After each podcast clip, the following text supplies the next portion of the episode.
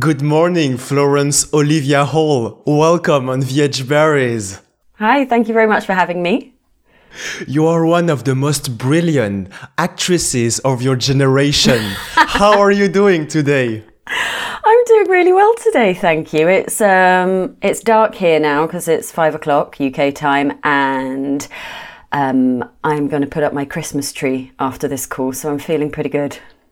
Absolutely, Florence Hall, because I saw that last year you actually cut it, your Christmas tree by yourself. I did. And actually, my partner is out there with a friend doing it now. I couldn't fit it in because I've been so busy. So he is currently in a Christmas tree forest somewhere, cutting down a Christmas tree with the help of the dog. And yeah, he'll be bringing it home over his shoulder, hopefully not during this call, because that would be really noisy. I've told him to wait until I'm finished.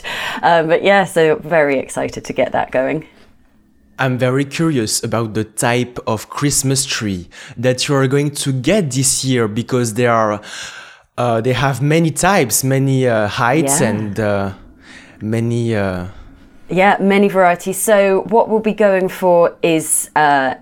the Nordmann fir, which is the non-drop. I'm a bit of a Christmas tree expert, but in a previous life I used to sell Christmas trees, so I'm quite into them. So the Nordmann fir is the non-drop kind, so they're not as spiky, and they are and I think we're going to get about a 6 foot one. A slim 6 foot one, and then possibly we might also get a Norway spruce, which are beautiful. They're the really spiky ones that when they're inside they drop their needles straight away, but we put that in the garden with just some fairy lights on it. So I suspect Luke is going to come back with two Christmas trees. The goal and the purpose is to have a tree in which you can hide behind. A tree that I can hide behind? Absolutely. I know it's a London flat. I don't think we've got quite enough space for that here, sadly. I would love, Florence Hall, to discuss about your current project going on in streaming platforms and theatre, because there are multiple releases right now. Yeah, it's been a busy... Well, November's been a busy month on the release front, starting with The Princess Switch 3, which came out on Netflix on the 18th of November. And yeah, it's done really well. I can't actually quite remember now where it's ranked on Netflix. I think at one point we certainly hit number 2 with The Princess Switch 2, which was the first one that I was in. I think we got to number 1 on Netflix globally, which was incredible. So that's been very exciting. And then about 10 days after that, Queens of Mystery came out on Acorn TV in the UK. It'll be out in the US in the new year. But yeah, so it's been amazing. I've sort of been, and there's such contrasting shows, such contrasting characters that it's been, I feel you can probably see in my face, my brain's been whirring as I sort of try to remember, jumping from one to the other, chatting about them. But it's been incredibly exciting. Yeah, so The Princess Switch 3 is, for viewers that don't know The Princess Switch, they are Netflix Christmas films that star Vanessa Hudgens, who's a brilliant actress and performer that kind of shot to fame in High School Musical movies. And she plays... multiple characters, so it's a sort of a Parent Trap type situation where two people look the same and they swap identities and fall in love and hilarity ensues. And when I joined the cast in for the second movie is when Vanessa came back as a third character who was sort of the baddie, and Ricky Norwood and I, so Ricky and I play a double act, Reggie and Mindy, we were sort of like the comedy villains, so it's sort of in the vein of our writers and directors were really inspired by the comedy villains in sort of Disney movies, so like in Home Alone or in 101 Dalmatians, so you've got these baddies that keep messing things up and they think they're smarter than they actually are, and so we got to have a lot of fun doing that. And then in this film we come back because the Queen needs our help with stealing back a precious diamond, that a precious star that has been stolen just before Christmas Eve. So it actually turns into a heist movie, which I think is just the most brilliant and hilarious combination. A Christmas movie meets heist movie. So we've got a lot of zip wiring and running across rooftops and hacking into computer systems and all of that. And it's really fun. It's a really wonderful film to be a part of. Florence Hall, it is all about contrast, because between Matilda and Mindy, there is only one common point, the first letter M. Yeah, actually, both, because it's Mindy Sloan and Matilda Stone. So apart from the fact that their names are virtually identical, yeah, you're right, they couldn't be more different, which is a real treat, I think. A lot of the time as actors, we do end up playing quite similar roles. You know, people see you in a certain way, you kind of get into a bit of a typecast, which isn't always a bad thing. I know that we'd all love to play a real variety of roles, but essentially we all just want to work. So if you end up playing similar roles, you play similar roles. But to bounce straight from that kind of brash and over-the-top comedy villain role to playing Matilda, so playing a detective who's very thoughtful, she's very considered, she's very smart, she puts everyone else before herself, so whereas Mindy, all she wants to do is get rich and have material wealth, and she doesn't care who she tramples on to get there. Matilda actually has, you know, she sacrificed a lot of her personal life in pursuit of her job, in pursuit of being a detective, solving crimes, being there for her three aunts who brought her up. And it's, a very, very different type of role. Absolutely. And in the series called The Princess Switch, you are the character wearing the best sunglasses. They are so good, aren't they? Those sunglasses, I actually need to drop another message to our producer, because at the end of a film or a shoot, there's a costume sale. And so I had my eye on so many things, but actually us main cast, we weren't allowed to buy anything until the movie was picture locked, which was, you know, took many months later. But now all of our costumes are in some storage container somewhere, and our producer was then in, I think, Prague for then the 6 months after that. And I want those sunglasses, and I want my sparkly trousers that I wear in it, because they'd be perfect for Christmas parties. I'm sure he's got much better things to do than open up his lockup and let me go and loot the costumes. But I'm going to have to get on his case about it, because I need those sunglasses and I need those trousers. If I understood correctly, Florence Hall, you mean that you are in the fight to take back the sunglasses? Yes, I am. I need them. I was promised that I could have them once the final edit was done. It's obviously done. The show's out. They can't do any reshoots now, so I need to go and save them from the lockup. And yeah, hopefully in the summer you'll see me walking around the streets of London in those Mindy sunglasses. You also need to make some experiences by putting them on the nose of your sausage dog. Yes. Oh, we try and dress her up all the time, but she is like Houdini, getting out. She can wriggle out of any outfit, jumper, jacket within seconds. It's a real skill. We dressed her up as we made a. Okay, this is a bit of a tangent and quite specific to people of South London, but there's quite a famous it's called the Lambeth Country Show, which is on in Brockwell Park in South London each year, and it started off as a way to introduce the, you know, kids who live in the city to animals, to farm life, to things that they might not see if they're not out in the countryside, and it's turned into this major event.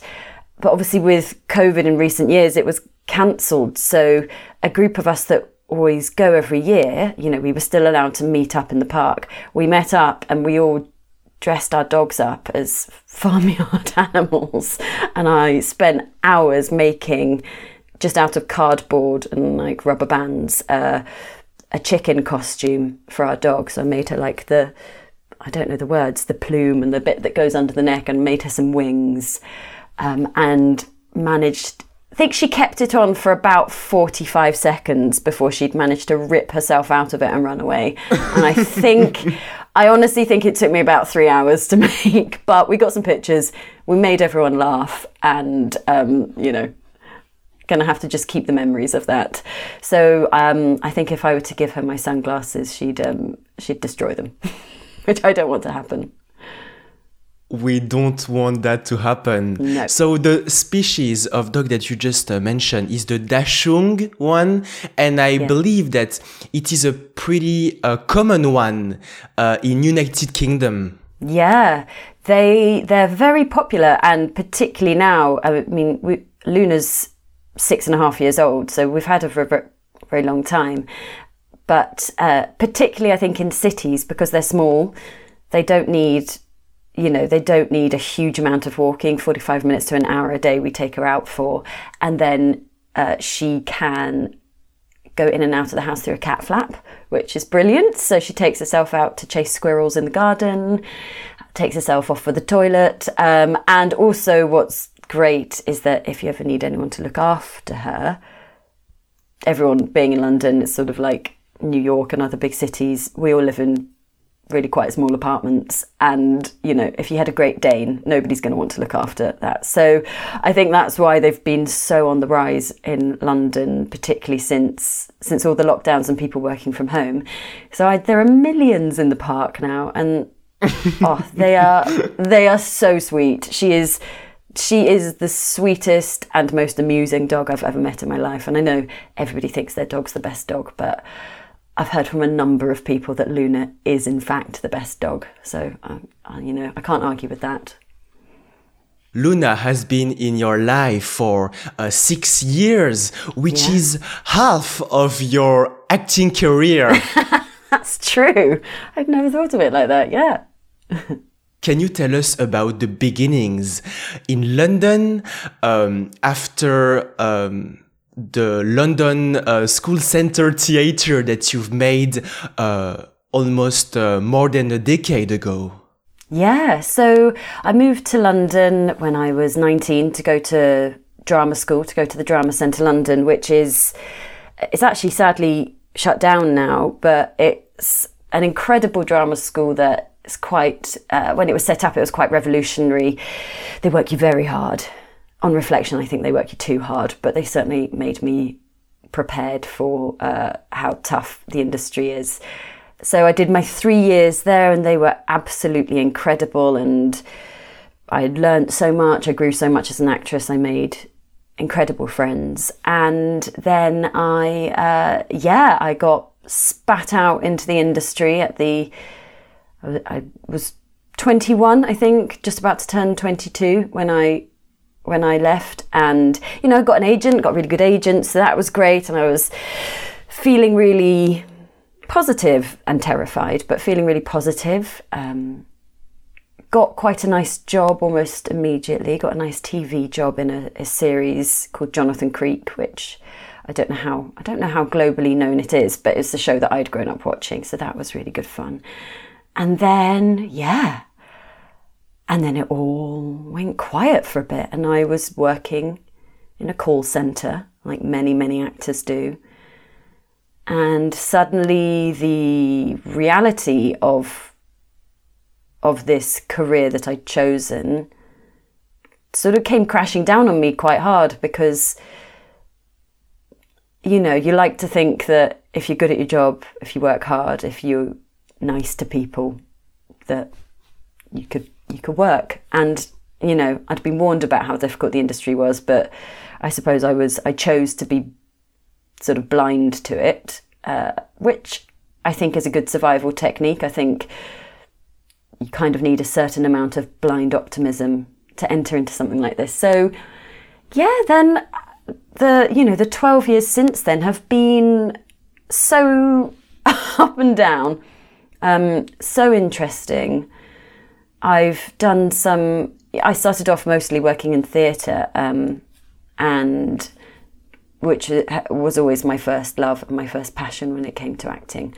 Got to work at some incredible places, regional theatres, so up in Manchester, Theatre Royal Bath, which is a brilliant theatre, and we went on tour.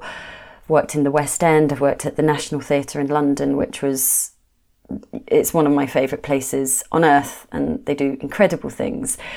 But in and around all of that, I would pretty much always finish a job, particularly when it's theatre, because frankly the pay is so bad. And I'd be straight back to the call centre, or I'd be straight back to... I've worked as a cleaner. I was a cleaner in a number of houses for a couple of years, which actually I really enjoyed. I really enjoyed being a cleaner because I'm very active. I like to move about. The call centre was a struggle because I really find it hard to sit in a chair for all that time. So it kind of just sort of felt like every time I was getting any kind of traction, or any time I thought, oh, this is a big job. This is going to, be it. This is going to be my break. I would then find myself 2 weeks later back with a headset on saying, hello, this is Florence calling from blah, blah, with people being rude to me and hanging up on me and feeling kind of miserable again. But over the years, I've learnt that is the job of being an actor. I think people who aren't in the industry would be amazed at, people that they've watched on TV who are doing a series and who have side businesses, side hustles, we always call them. All sorts, they might do something like work in an office, temp work. They might have developed another business. A lot of actors are also personal trainers. They might do a bit of editing on the side. It's amazing if people can find a secondary job that is also creative. That's kind of the holy grail. And so once I realised that is actually the life of being an actor, except for a very, very small percentage of people who, and it always comes down to money, doesn't it, get either work enough or do well enough paid jobs that they don't have to then, go back to their day job. I kind of found some real freedom in that. And I think there's also some real joy to take from it. I have met so many people that I wouldn't have met had I only ever worked as an actor. Our job as an actor is to understand the lives of all sorts of other people and to know what it's like to walk in their shoes. And if the only shoes you've ever walked in are those of an actor, I think it really narrows your creative pool, your creative outlet. So now that I've embraced the truth of being an actor, I can find incredible satisfaction from character studies and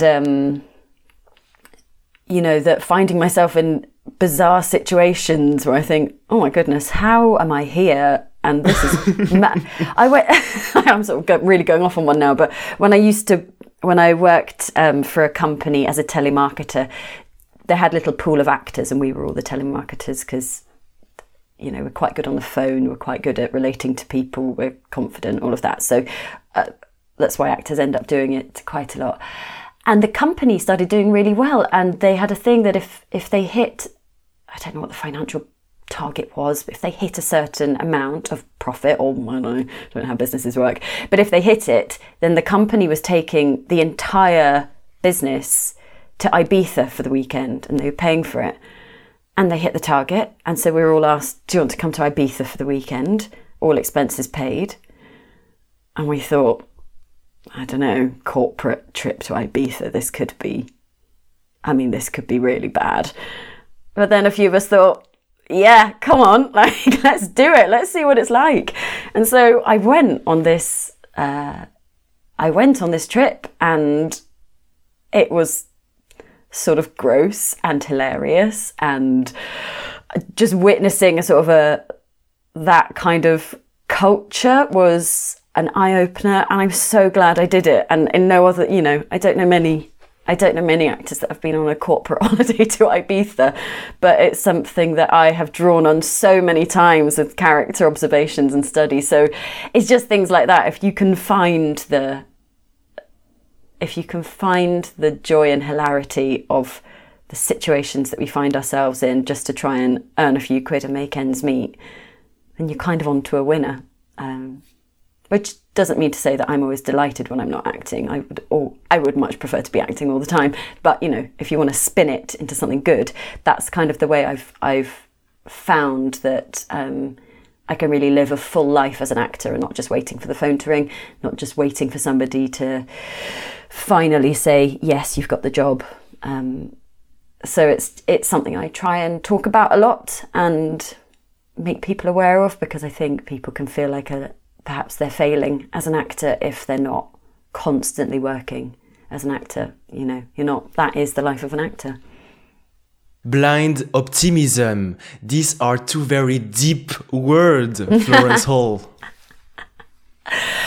They are. I mean, I think you've got to, you know, as I was illustrating, it's a tough, any freelance creative work, it's a tough gig to have chosen, and you do need an amount of belief.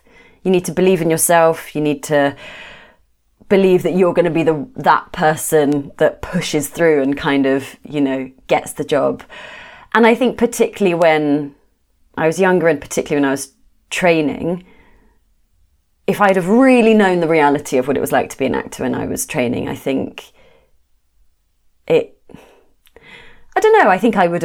probably think I would have always pursued acting, because it's the thing I've wanted to do my whole life. But I think you need to enter into it with that energy of like, yeah, I'm going to be the one. I'm going to be fine. You others might, you know, not make it, but I'm going to. And, you know, as long as you can adapt, then, yeah, I don't know. You need that blind optimism to fall back on. Even if you lose faith in the industry, you've got to have faith in yourself. And it's easier said than done, but it's something I try and remind myself, and something I try and work on. In between this adversity, there is the Arcola Theatre, in which you played the Rio Sparks character back in London. Yeah, that was an amazing job. The Arcola Theatre, it's a sort of an off West End theatre in East London, and it always has really interesting stuff, often a lot of new writing. This wasn't new, but it was he'd gone back to it. So it's an incredible playwright called Philip Ridley, who grew up in East London. And he grew up around the time of the Kray twins, the gangsters of East London.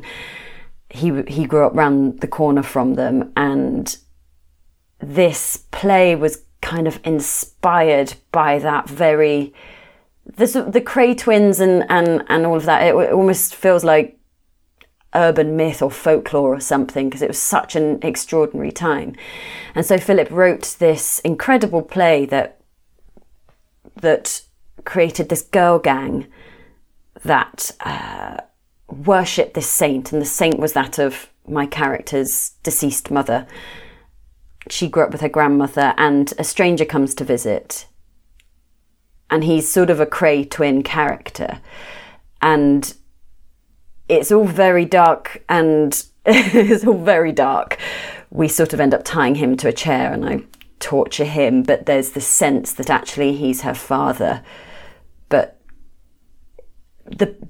Philip's writing is poetic. It's extraordinary. So on the one hand, I'm playing this very hardened, virtually psychopathic character, but then I'm also doing this incredible sermon to St. Donna with the most beautiful imagery. And it was such an amazing combination of things. And it was a role, to be honest, I didn't think I'd get the job. I read the script and I thought, I'd love to play this. I'm never going to get it. So I just went for it in all the audition, and I turned up kind of in sort of in costume, hair back and hoop earrings, and just thought, I mean, what's the worst that can happen? And for some reason it worked, and I got the job. And yeah, there are, like I was sort of saying earlier, it is rare to play a character that isn't very close to who you are, really. Some people are character actors, and that is what they make their living off, but mostly we don't. And so to get that opportunity to flex my acting muscles in that way was amazing, and a real opportunity for kind of creative growth. And yeah, it was in 2014, and I still hold it really, really close to my heart as one of the most amazing experiences of my career. This is very close to your heart, Florence Hall. And another project in which you are tied to a chair is the movie Truth or Die. Yes. Yeah, God, that was really good fun. That was my... I think that was my first movie. And being tied to a chair is actually quite painful. I actually got quite bad bruises, just sort of from having to do that and wriggle, and there was a horrible moment in that, actually. We get tortured, you know, it's a horror movie, so we get tortured, and I get pushed onto the ground. I'm tied to the chair, and then David Oakes, who plays, I actually can't remember his character name, but the actor David Oakes, who's a brilliant actor, he's playing sort of the villain in it, and we've got these pipes going into our mouth, and it's either going to be water or it's going to be acid, we don't know which. And they were trying to get, you know, and they'd made it obviously so that the pipe that went into my mouth it was blocked, so you'd see the water going in, and then I'd sort of do the sort of struggling, but obviously I wasn't being choked, except we were rushing. It was classic film set, last shot of the day, we've got to get this, we've got no time, just need to get it done. So I get shoved onto the ground, get the pipe put in my mouth, and we start it, and I realise that the block has come out, and there is actually water pouring into my throat and choking me. And because I think I'd only been out of drama school for about a year, I was so new to it. You know, this would never happen now. I'd pull, you know, I'd stop. But I thought, no, we've got to get the shot. I can't be the one that's responsible for this going over. And, you know, I've just got to get on with it. I lay there genuinely choking on water for the duration of that shot until the director called cut. Nobody knew, you know, it wasn't anybody's fault. But it was absolutely terrifying. I mean, I think it works in the scene, but it's, you know, to think of doing that now, I would never, ever put myself through that. But I think when you're young and you're just starting out, you don't want to cause a fuss. You just want to, you know, be hardworking and you know, not be a troublemaker, not be the problem. You want to be the solution. So yeah, genuinely choking on water whilst gaffer taped to a chair was really terrible, and really probably my least favourite experience of my whole career, even though I did really enjoy doing the movie. It was a great bunch of people.